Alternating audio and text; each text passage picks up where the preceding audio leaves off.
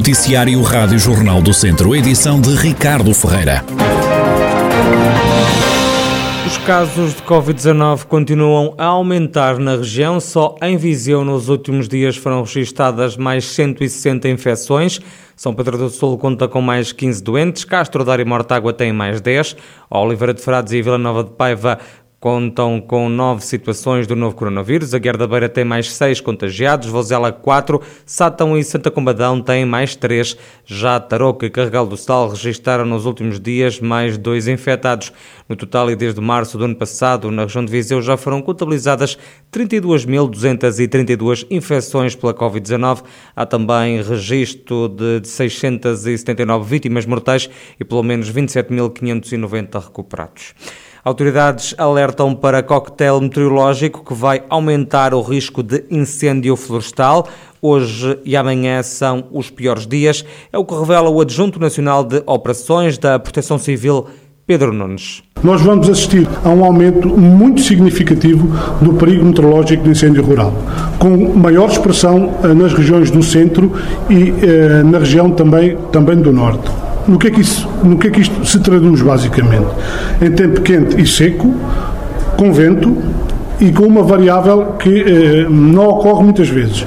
Eh, o que o IPMA nos tem dito e o que nos transmitiu hoje de manhã no briefing que fizemos foi que eh, é muito provável que eh, no território nacional eh, possam ocorrer eh, trovoadas, fruto da, da instabilidade atmosférica que, está, que está previsto ocorrer quer durante a tarde de hoje, quer também durante o dia de amanhã. E, portanto, isto é uma preocupação acrescida para o dispositivo e também para o sistema que está instituído. A Proteção Civil está a contar com incêndios que vão progredir rapidamente. Os meios no terreno podem não conseguir travar as chamas, é o que alerta ainda Pedro Nunes. O que é que nós podemos também esperar fruto deste aumento?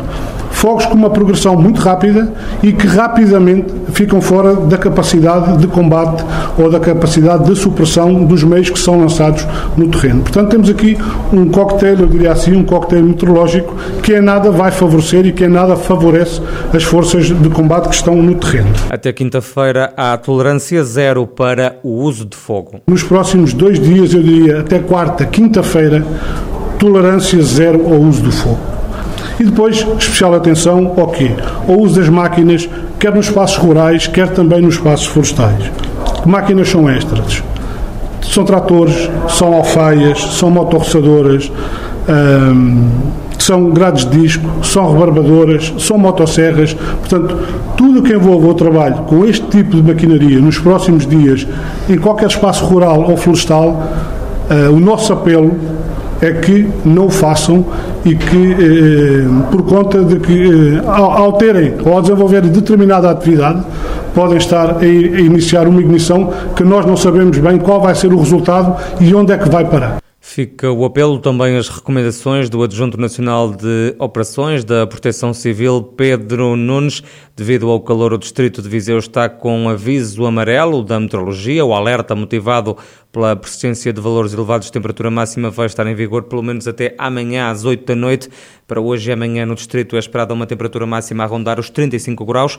O tempo vai manter-se quente pelo menos até ao final da semana, como salienta a meteorologista Paula Leitão do Instituto Português do Mar e da Atmosfera. Ainda com o aviso de tempo quente, mas a tendência é para a temperatura descer gradualmente. Esperamos 35 graus e depois eh, quarta-feira apenas com 31 graus. O tempo depois mantém-se quente com temperaturas a rondar os 30 graus. Já esta segunda-feira prevê-se trovoada, amanhã e depois também pode chover na região. O tempo está bastante quente, bastante seco também.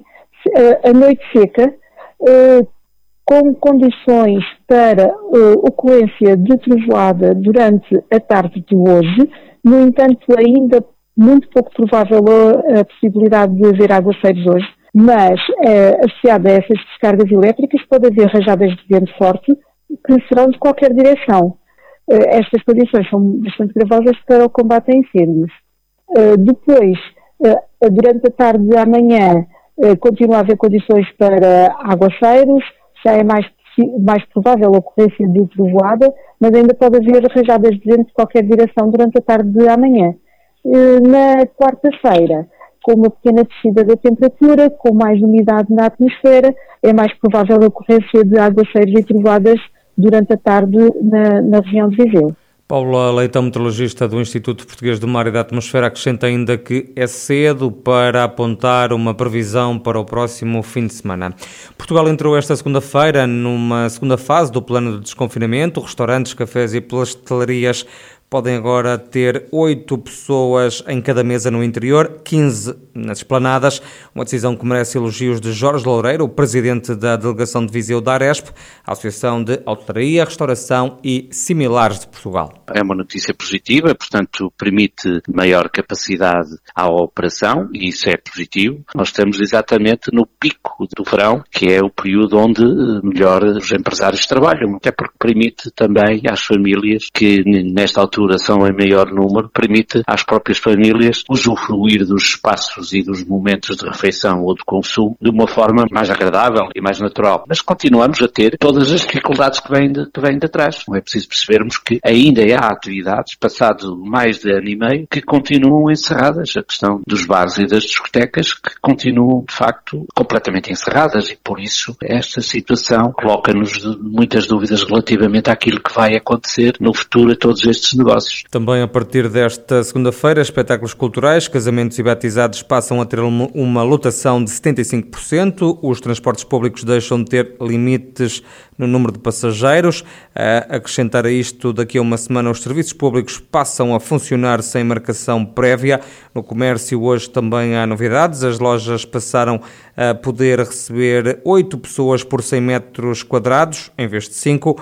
O presidente da Associação Comercial de Viseu, Walter Merendês, está satisfeito com a medida que diz já chega tarde. A notícia tarde, efetivamente, porque já há muito tempo que nós eh, defendíamos essa solução. Ao fim e ao cabo, nós vimos noutros, noutros conceitos comerciais, vimos não há número que seja exigido, enquanto que no resto do comércio havia. Por isso, esta solução perca, eh, perde essencialmente por ser tão, tão, tão tardia. As reações dos setores da restauração, também do comércio, a uma nova fase de libertação do país.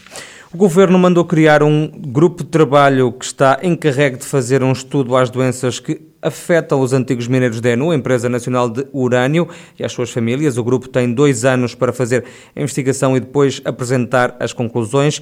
António Minhoto, presidente da Associação dos Ex-Trabalhadores das Minas de Urânio, aplaude a realização deste estudo que era reclamado há alguns anos por quem vive e trabalhou nas minas da Urgeiriça. A Assembleia da República aprovou este, este estudo e que o Governo agora, para esta, este despacho de andamento, como sabem, dois anos tem que o concluir e por isso achamos que é importante para continuar a salvar aqueles que foram prejudicados. E portanto está a ver que é, é, é um passivo muito, muito, muito bom. Ou, família, ou famílias, eh, crianças que não conheceram, praticamente conheceram os seus pais. Portanto, nós temos um caso ou outro que as crianças conheceram os seus pais, eh, com quatro anos morreu o seu pai com cancro. Portanto, temos aqui famílias famílias que ficaram destroçadas. E por isso é que este estudo minorar é fundamental para dar alguma sustentabilidade à saúde destas famílias. António Minhoto, presidente da Associação dos Ex-Trabalhadores das Minas de Urânio da Urgeriça em Nelas, que aguarda os resultados do estudo que o Governo mandou fazer às doenças que afetam os antigos mineiros da ENU, a Empresa Nacional do Urânio e também às suas famílias. E arrancou esta segunda-feira em Viseu o estágio de preparação da Seleção Nacional de Futsal para o Mundial da modalidade que se vai jogar na Lituânia. A equipa das esquinas vai estar por terras de Viriato nas próximas duas semanas e pelo meio vai realizar cinco jogos de preparação. Em declarações à Rádio Jornal do Centro, Fábio Cecílio, jogador do Braga, que é natural de Tabuaço, admite que é sempre bom fazer este tipo de estágios em Viseu explica porquê. É, é sempre bom é, poder, poder vir aqui à cidade de Viseu, que é, que é o meu distrito. É sempre bom quando, quando fazemos aqui a preparação. É, sabemos que temos aqui o apoio do, dos, dos nossos adeptos, que acabam de ser adeptos, e estou muito feliz, estou muito feliz de vir, de vir aqui outra vez estamos muito focados na nossa preparação, que esse é o nosso principal objetivo. Depois de um primeiro estágio em Rio Maior, a seleção nacional está agora em Viseu a preparar o Mundial da Lituânia.